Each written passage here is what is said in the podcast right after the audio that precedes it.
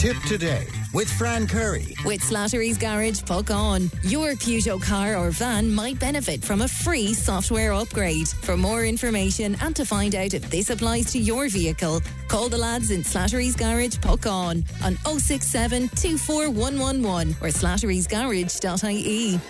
Thank you, Pat, and uh, welcome back to the second hour of Tip Today. 1800 938 007. That's our free phone number. You can text and WhatsApp uh, 083 311 3311. You can email Tip Today at tipfm.com. Now, I was speaking to Councillor Siobhan Ambrose there about the N24 and uh, the fact that the preferred route will be um, presented uh, next month. One of our listeners on to quite a few listeners on, in fact, uh, about the Adare situation. But anyway, this listener says uh, Limerick Junction to Cahir section should come first because the N24 uh, traffic is ploughing through the centre of Tipperary town.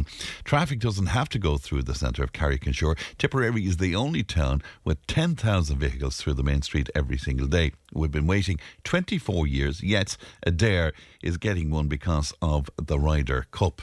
Yeah, I'm sure they would argue it's not just because of the Ryder Cup, um, but it certainly appears that it is pivotal in terms of the project being speeded up in some way. Now, in saying that, I was in Killarney yesterday and I was sitting on my ass in Adare for quite some time. So it is it is a serious bottleneck there. But I can understand why you'd be a bit a bit annoyed indeed. Now, a five year old girl, excuse me, and her mum are among the people to be evicted over the Christmas period. The Taoiseach has been told as he was urged to help those in insecure housing. The Sinn Féin leader, Mary Lou McDonald, raised the cases of people who are living from paycheck to paycheck, I suppose, and who face eviction over the Christmas period. The latest figures from the Department of Housing indicate there are almost 4,000 children in emergency accommodation, with 13,000 people homeless as of the end of November. Now, I'm delighted to speak to a great Fran of the show, Tipperary woman Alice Leahy of the Alice Leahy Trust. Alice, good morning to you. Good morning, Fran. And lovely to talk to you today, Alice, and thank you so much for, for coming on with us. And thank you, friend, for giving me a chance to say hello to everyone in Tip and thank all our friends and supporters, families and friends. Thank you. Well, it's always lovely to hear your voice, Alice. Um, the levels of homelessness that we're hearing about, are they unprecedented as far as what you're seeing, Alice?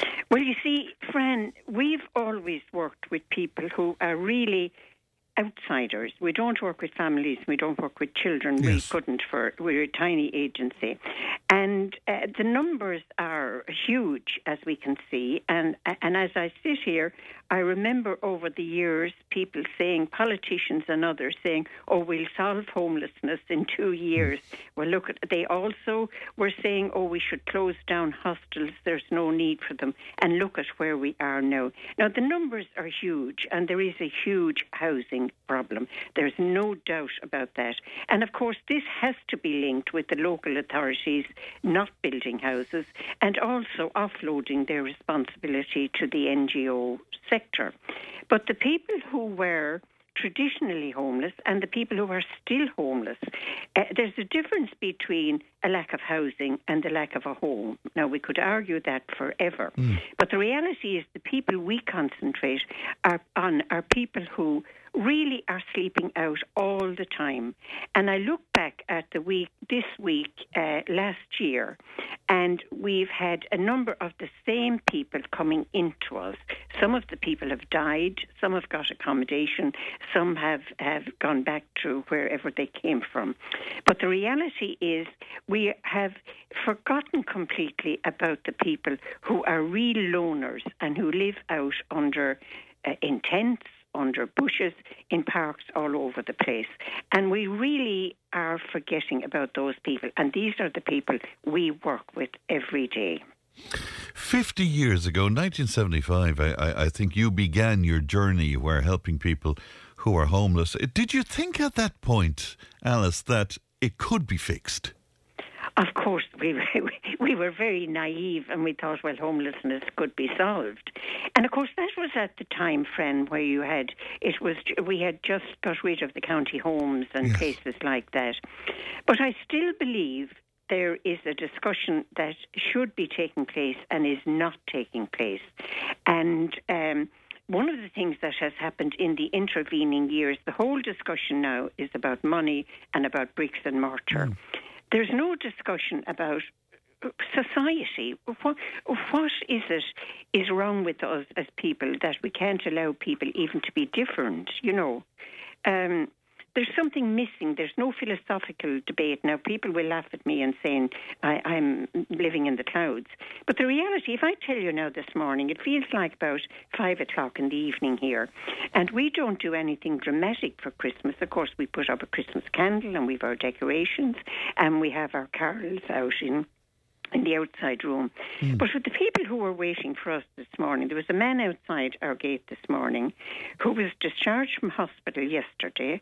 He was still in his hospital gown uh, with uh, dressed over that, and he'd had what appeared to be like a stroke. So I have wonderful colleagues here, and they took him in, they changed all his clothes, they sorted him out. So then we had to find out how did he end up outside our gate this morning. Now we knew him over the years. He's a young man. Uh, he's not. He, he's from Eastern Europe. Uh, we know him quite well. Was drinking very heavily and ended up in hospital for about six weeks. So when we pursued it further, and hospitals have a terrible job, particularly at this time of the year, when they deal with people who have problems of neglect and drinking and all the issues around that. But anyway, he accommodation was after a long discussion. We found accommodation had been arranged for him in a, a housing body, a well-known housing body, where we hear them often on the radio talking mm. about homelessness and lack of services. But he had come from that housing body down to us this morning that we could clean him up and sort him out, and we did. And he walked out of here, and nobody wouldn't realise he was the same person who was outside in flip flops, a hospital gown, and dirty clothes over him. But anyway, he was smiling and he was gone off and he said he was going to stay with a friend over Christmas. Now, part of you could get very annoyed about that and say, you know, why should we have to do yes, this when yeah. other bodies are there? And I would still say that, but I, I would never blame the hospital because they are under enormous pressure. Mm. And then we had a book I compiled, Wasting Time with People. And yes. the more I think of those books that I did in the past, I think they should be reproduced. But one of them was about the importance of giving time. And in that, there was an article by a man. I probably told you this story before, Fran. And he said, this was 15 years ago. And he said, Dear Nurse Alice, about three years ago, through no fault of my own, I found myself in a homeless situation. I was addicted to neither drugs nor alcohol. Yet I found myself wandering the streets of Dublin on a daily basis, sometimes not speaking to a soul. Anyway, to make a long story short, over time, he got his life sorted out, he got accommodation, and every Christmas he would write to us, and he would always include in it a tiny note. So yesterday I said to Jeanette here, who's beside me, Do you know we never heard from him this year? I wonder if he's still alive. Well, lo and behold, the Christmas card arrived today with a lovely note from him. He had been quite ill now for a while, and family members who he'd been in contact with, mm. again, some had died. So that's Christmas to us. But to get we are talking about homelessness, yeah. but that's also really what homelessness co- is about. Of course it is. But the kind of homelessness you're talking to me about, Alice, is that getting lost in the general conversation and the general stats we hear about homelessness? Oh, it is. It hasn't. It hasn't been discussed uh, uh, the only people who discuss it are people like you and well informed journalists who can dig behind the statistics. And it's almost considered to be old fashioned uh, to raise this now. And but more and more younger people now are becoming more isolated. And we don't talk about human emotions anymore. Do you know the only time we talk about the human emotions, Fran, and I listen to Tip FM in the evening to switch off after the day, in, in the songs that are considered even old fashioned now. You know, when people talk about the loneliness, yeah. the isolation.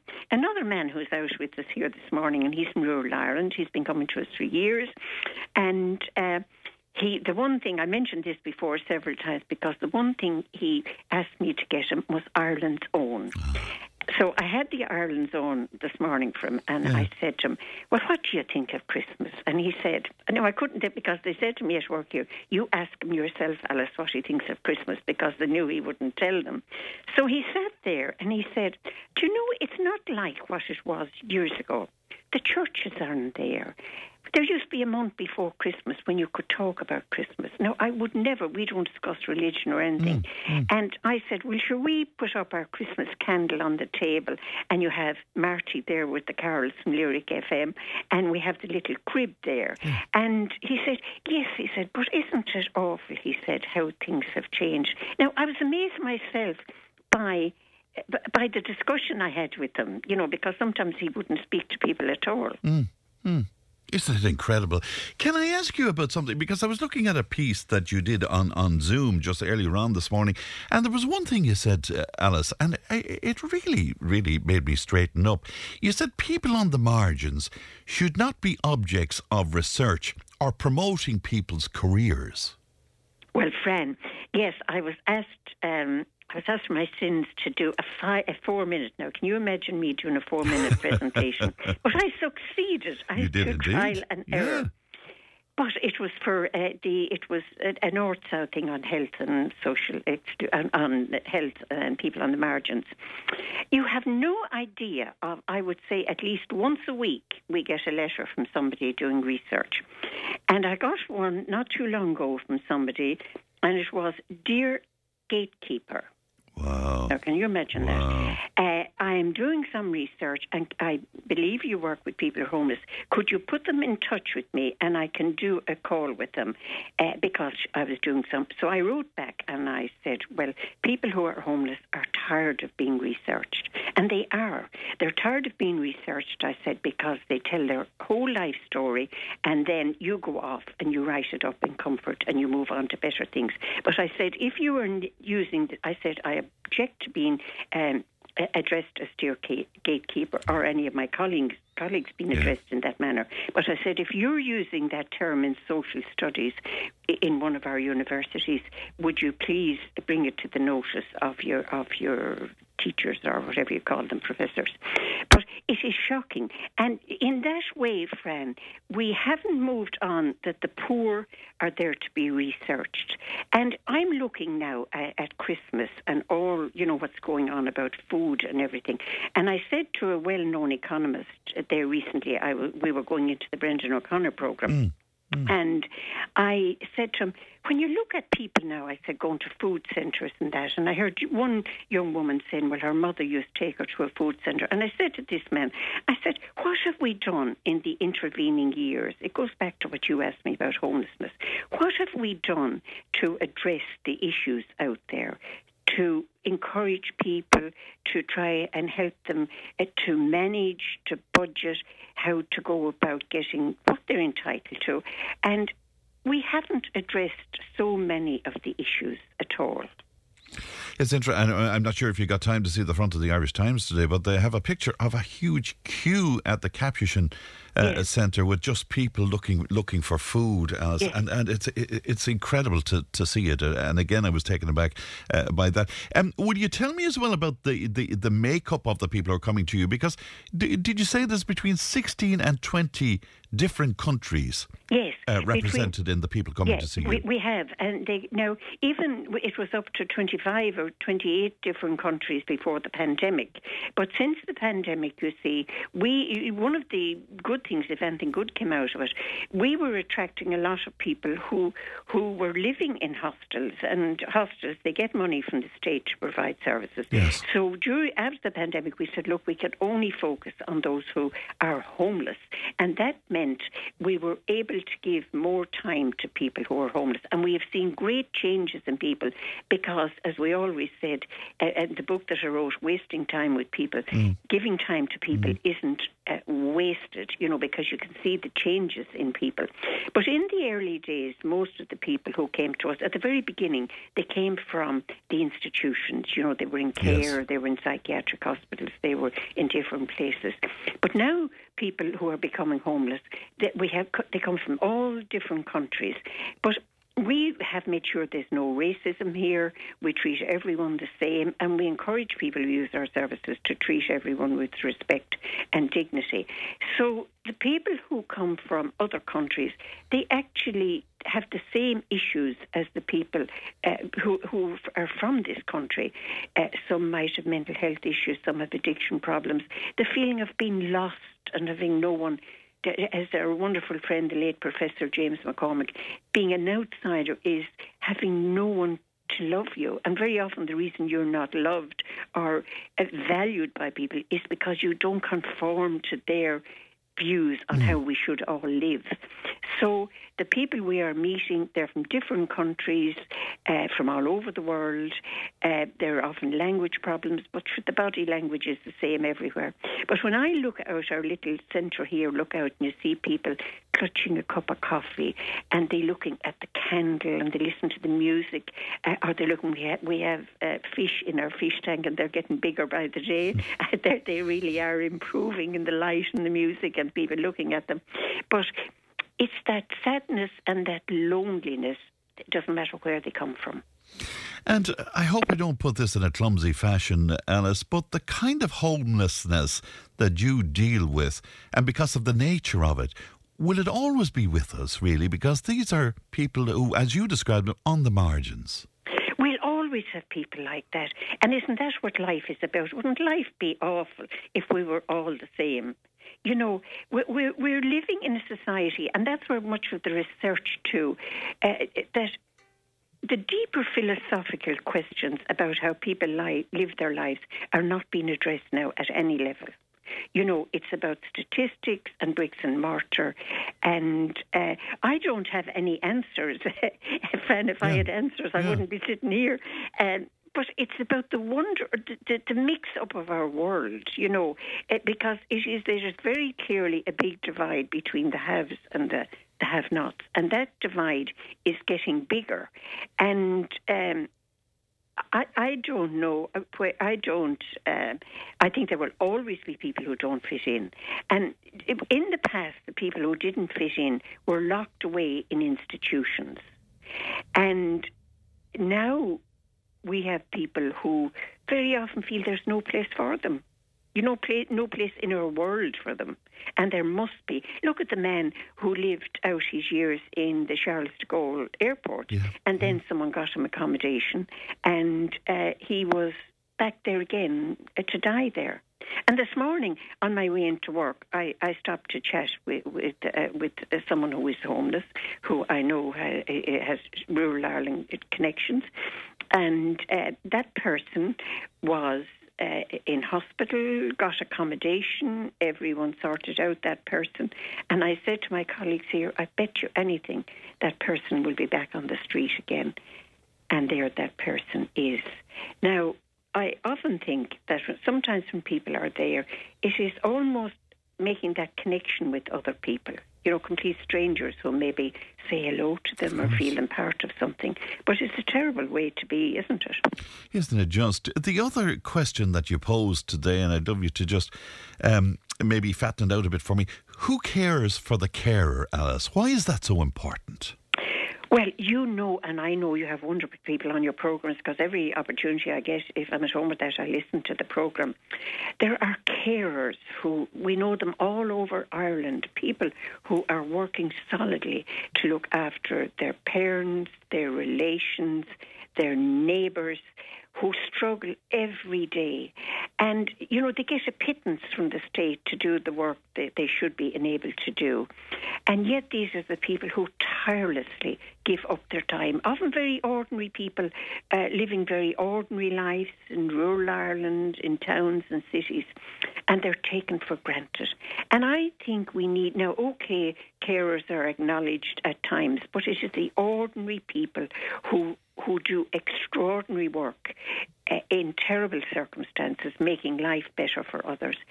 And I think that's what's good about the Irish. We have a great capacity to look out for each other, to care for each other, but sometimes the caring can can just become so difficult, and we can't forget those people. Can I finally ask you just on the bigger picture, and I'd, I'd love your opinion of what's going on at the moment. I mean, we've seen rioting in Dublin, for God's sake, uh, at a level that we've never seen before. Um, we're seeing war in Ukraine, war in Gaza. People seem to be getting more and more polar, taking you know, complete opposite sides on the spectrum and, and, and the like, Alice.